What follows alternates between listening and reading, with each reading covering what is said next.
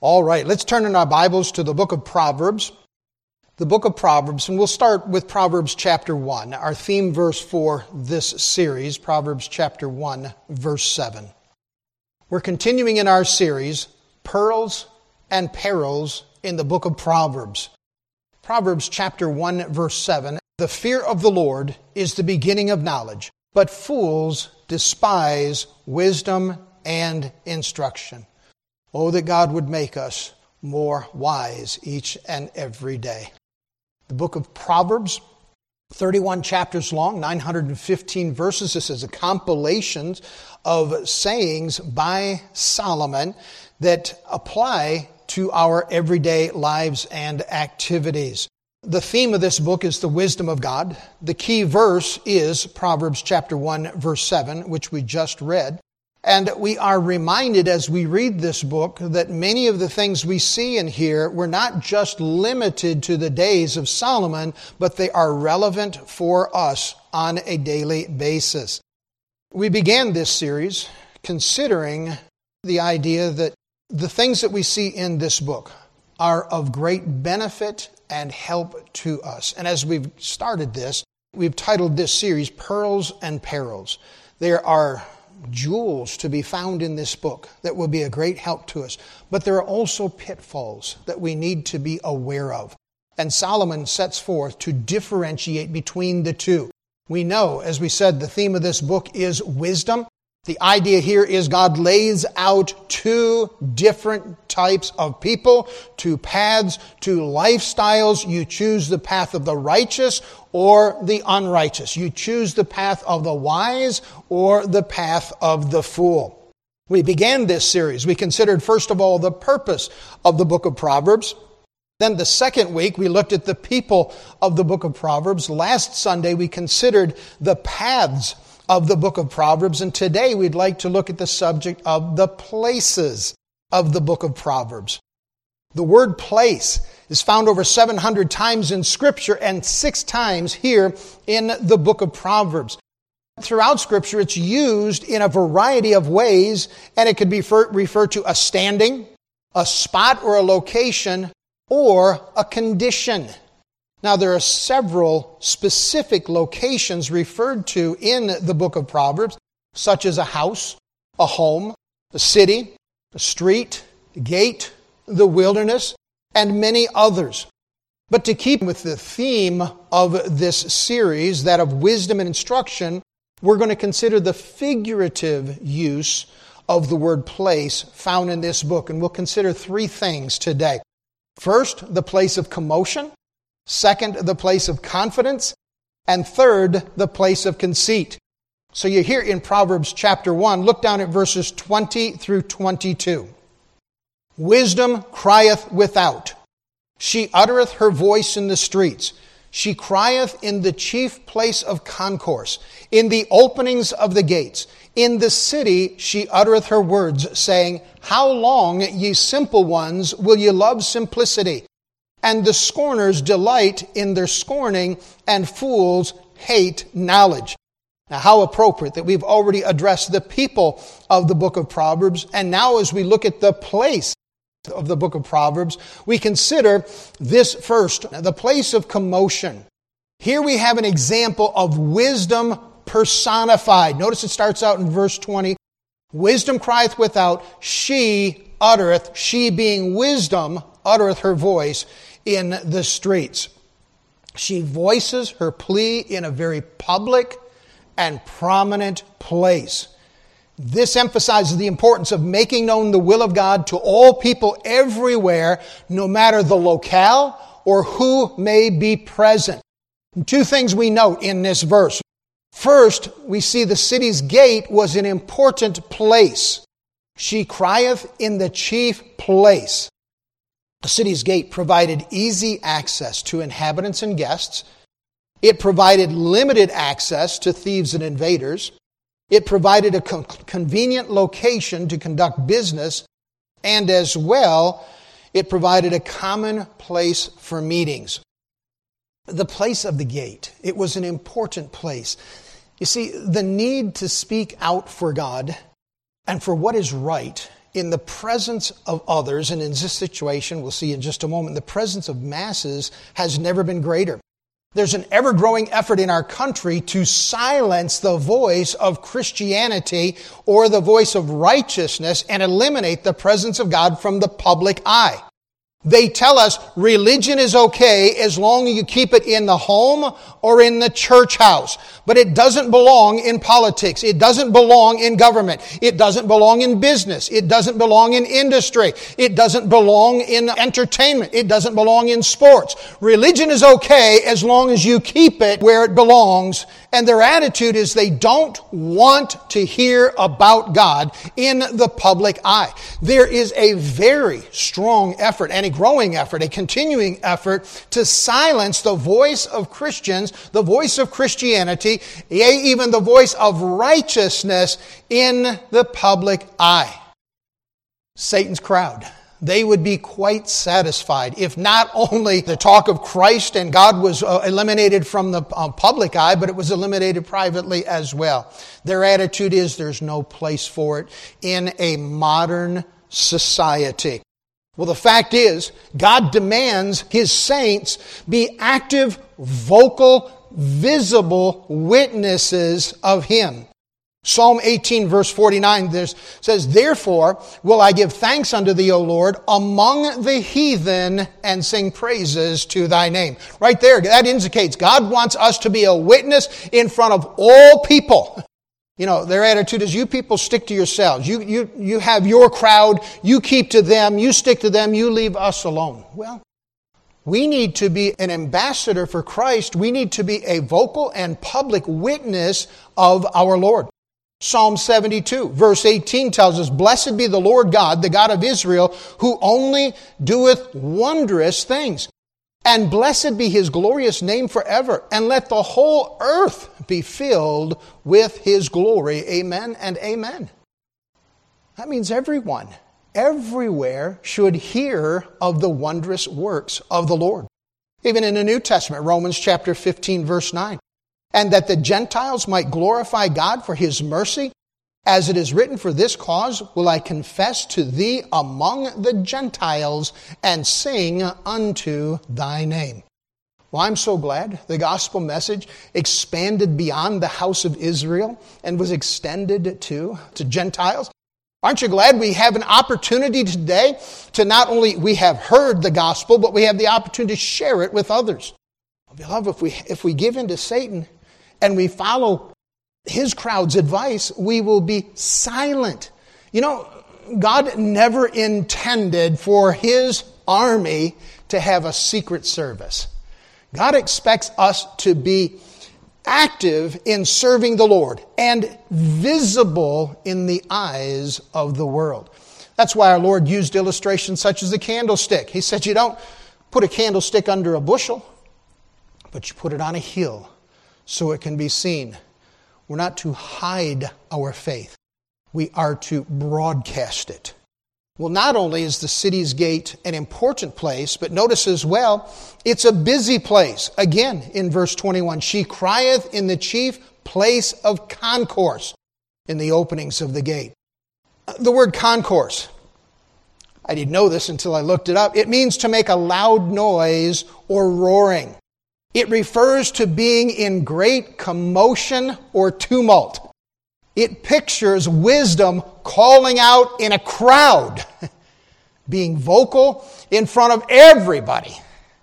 You know, there's a difference in being a witness to one person.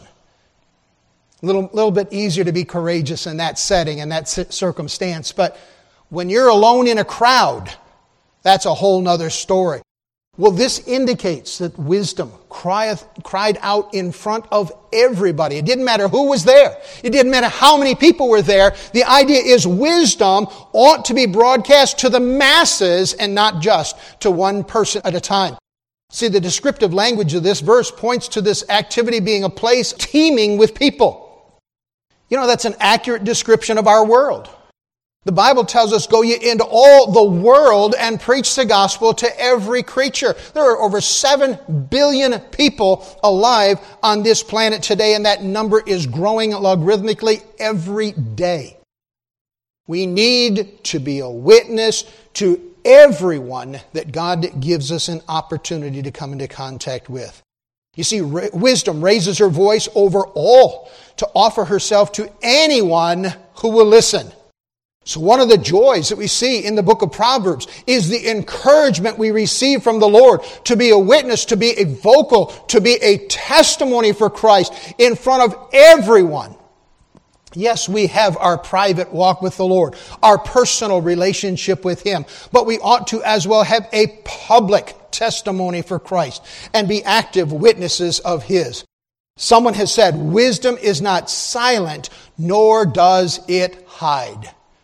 So, first off, we see here in, in regard to this place of commotion, we live in a day that's busy with its hustle and bustle of activity.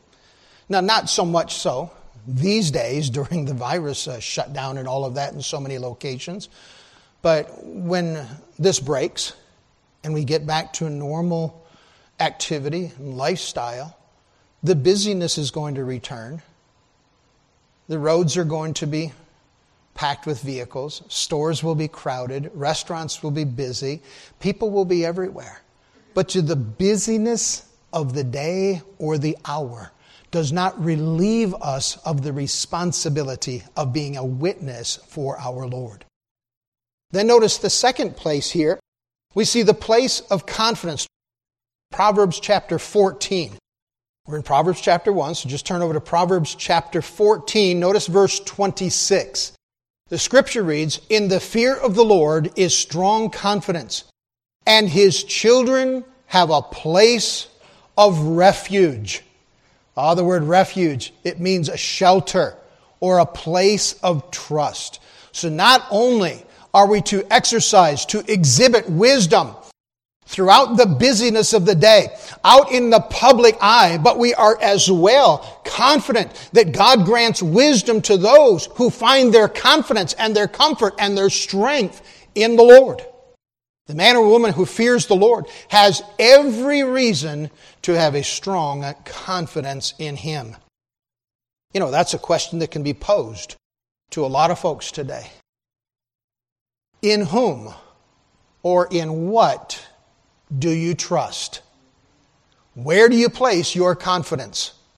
Do we place our confidence in the government, business and industry, finance, wealth, power, prestige, influence? Do we place our trust in people? Well, the scripture tells us better to trust in the Lord than to put our confidence in man. Romans 8:31 What shall we say then to these things? If God be for us, who can be against us? We are admonished in Scripture to trust the Lord no matter what our circumstances. I fear some of us spend too much time listening to the news.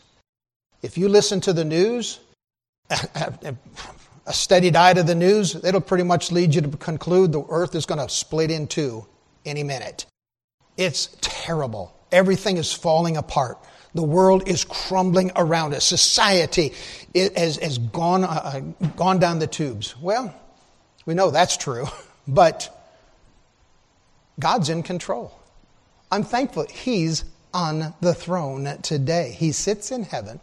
And the world today is following along the path that God established millennia ago for His plan for the ages.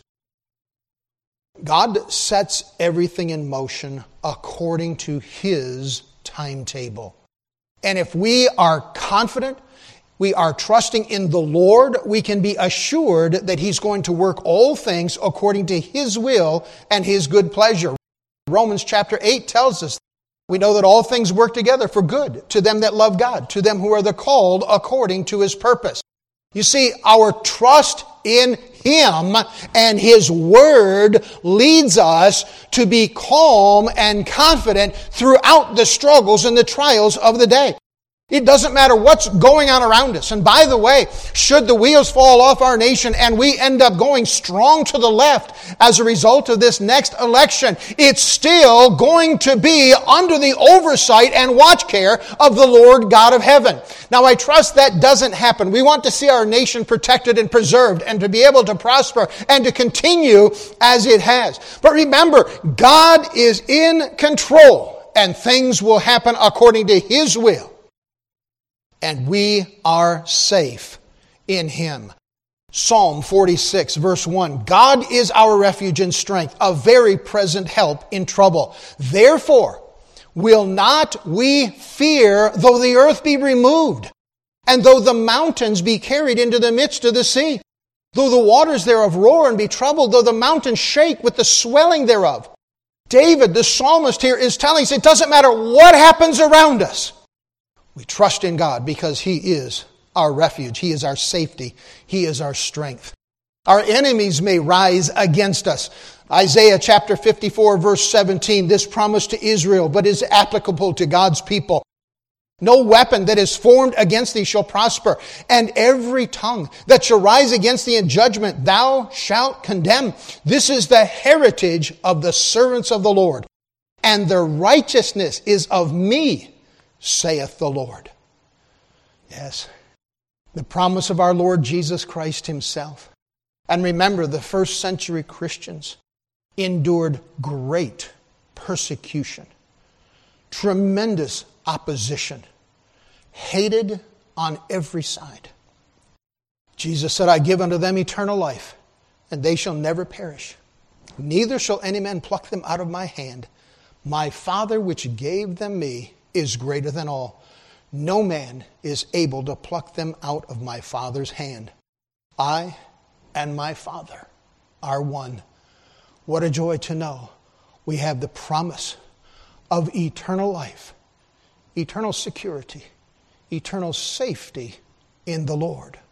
Though tragedy may strike in this lifetime, we may, must be reminded our life is but a vapor that appears for a little time and then vanishes away. Our eternal home is not on this planet. Our eternal home is in heaven. May we trust the Lord, being wise as His saints to walk with Him and find in Him a place of refuge throughout these days. Corrie ten Boom was noted as saying when a train goes through a tunnel and it gets dark, you don't throw away the ticket and jump off the train, you sit and trust the engineer. It's certainly a good life's lesson for every one of us. Never doubt in the dark what God promised in the light. D.L. Moody said, Trust in yourself, and you are doomed to disappointment. Trust in your friends, and they will die and leave you. Trust in money, and you may have it taken from you. Trust in reputation, and some slanderous tongue may blast it. But trust in God, and you will never be confounded in time or eternity. Yes, in the fear of the Lord is strong confidence, and his children have a place of refuge. Well, these first two topics provide us with two more jewels to add to the string of pearls found in this book. But the next adds to the list of perils of which we are warned. Proverbs chapter 25, verse 6. We've already seen the place of commotion. We've seen the place of confidence. But here we see the place of conceit. Proverbs 25, verse 6 Put not forth thyself in the presence of the king, and stand not in the place of great men. Now, this verse warns of the danger of yielding to pride. It speaks specifically of self exaltation in the presence of those in authority, but also applies to the exercise of arrogance in general around others. The phrase, put not forth thyself, literally means to swell up. It refers to favoring or honoring oneself through high mindedness or pride. You know, it was the sin of pride that moved Lucifer to attempt to dethrone God and take his place in heaven. And it is that same sin of pride that leads us, yes, us as God's children, leads us to exalt ourselves before others. I realize God doesn't classify pride or classify sins as big ones and little ones. All sin is sin in the eyes of God. But humanly speaking, if I had to say one was greater than the other, I would put pride at the top of the list. And is not pride one of the greatest challenges to us in our walk with the Lord and our testimony before others? I believe this is true, and so much so that our Lord Jesus Christ addressed this topic a number of times in his earthly ministry. One of those being in Luke chapter 14. I'm going to read verses 7 through 11 so we see what he has to say about this. And he, being Jesus, put forth a parable to those which were bidden, when he marked how they chose out the chief rooms, saying unto them, When thou art bidden of any man to a wedding, sit not down in the highest room, lest a more honorable man than thou be bidden. By the way, context here, it was the custom for a, a banquet or a wedding or some public event for the most prominent of individuals to have the front seats.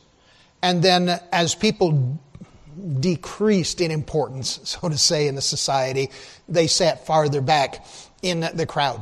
So Jesus is addressing that. So I'll start over there in verse 8. When thou art bidden of any man to a wedding, sit not down in the highest room, lest a more honorable man than thou be bidden of him, and he that bade thee and him come, and say to thee, Give this man place, and thou begin with shame to take the lowest room. But when thou art bidden, go and sit down in the lowest room, and when he that bode thee cometh, he may say unto thee, Friend, go up higher. Then shalt thou have worship in the presence of them that sit at meat with thee. Notice how he closes this. For whosoever exalteth himself shall be abased, and he that humbleth himself shall be exalted. Humility is a grace that is to be manifested in the life of every believer every day. It's not one of those things that we're allowed by God to just pick and choose and say, well, today I'll do my best to be humble, but tomorrow I'm just going to let everybody know how great I really am. That's not the way the Lord expects us to approach this. The application of this proverb is both relevant and appropriate for all individuals in every walk of life. So much so that God has addressed the matter of pride versus humility throughout Scripture, always condemning pride and always promoting humility. Think about God's formula for revival as stated in 2 Chronicles 7:14. If my people, which are called by my name, shall humble themselves and pray and seek my face and turn from their wicked ways, then will I hear from heaven and will forgive their sin and will heal their land. Again, starting out with humility, acknowledging before God our weakness, our shortcomings, our sin, and declaring our utter dependence upon Him. Proverbs 29 23. Solomon stated, A man's pride shall bring him low, but honor shall uphold the humble in spirit. James 4:10 Humble yourselves therefore in the sight of the Lord and he shall lift you up. 1 Peter 5 6, Peter repeated this same thought Humble yourselves therefore under the mighty hand of God, that he may exalt you in due time. Yes, there's great danger to step into, to stand, or to walk in the place of conceit. Bob Jones Sr. said, Pride is the stone over which many people stumble. C.S. Lewis, Pride leads to every other vice. It is the complete anti God state of mind. And John Bunyan wrote, He that is humble ever shall have God to be his guide. Yes, Proverbs here provides us with many ideas in regard to the places we find mentioned in this book. but for these three the place of commotion, the place of confidence, and the place of conceit. I'll close with this thought. The last verse in the book of Proverbs that contains the word place, Proverbs 27, verse 8, provides a rebuke for the person who forsakes their responsibilities. It reads, As a bird that wandereth from her nest, so is a man that wandereth from his place. Just as one who wanders from their place of responsibility is demonstrating discontent and restlessness, so a lack of wisdom exercised on the part of God's people in any of these areas indicates a failure on our part to be wise by failing to walk in the path of righteousness. Shirking responsibilities prevents us from building anything solid and substantial for the Lord. It's been said wisdom is the reward you get for a lifetime of listening when you would have preferred to talk. And from his book, Knowing God, Packer writes Wisdom is the power to see and the inclination to choose the best and highest goal, together with the surest means of attaining it. How are we doing in these places we've considered? I trust the Lord will help us to be wise in each of these areas.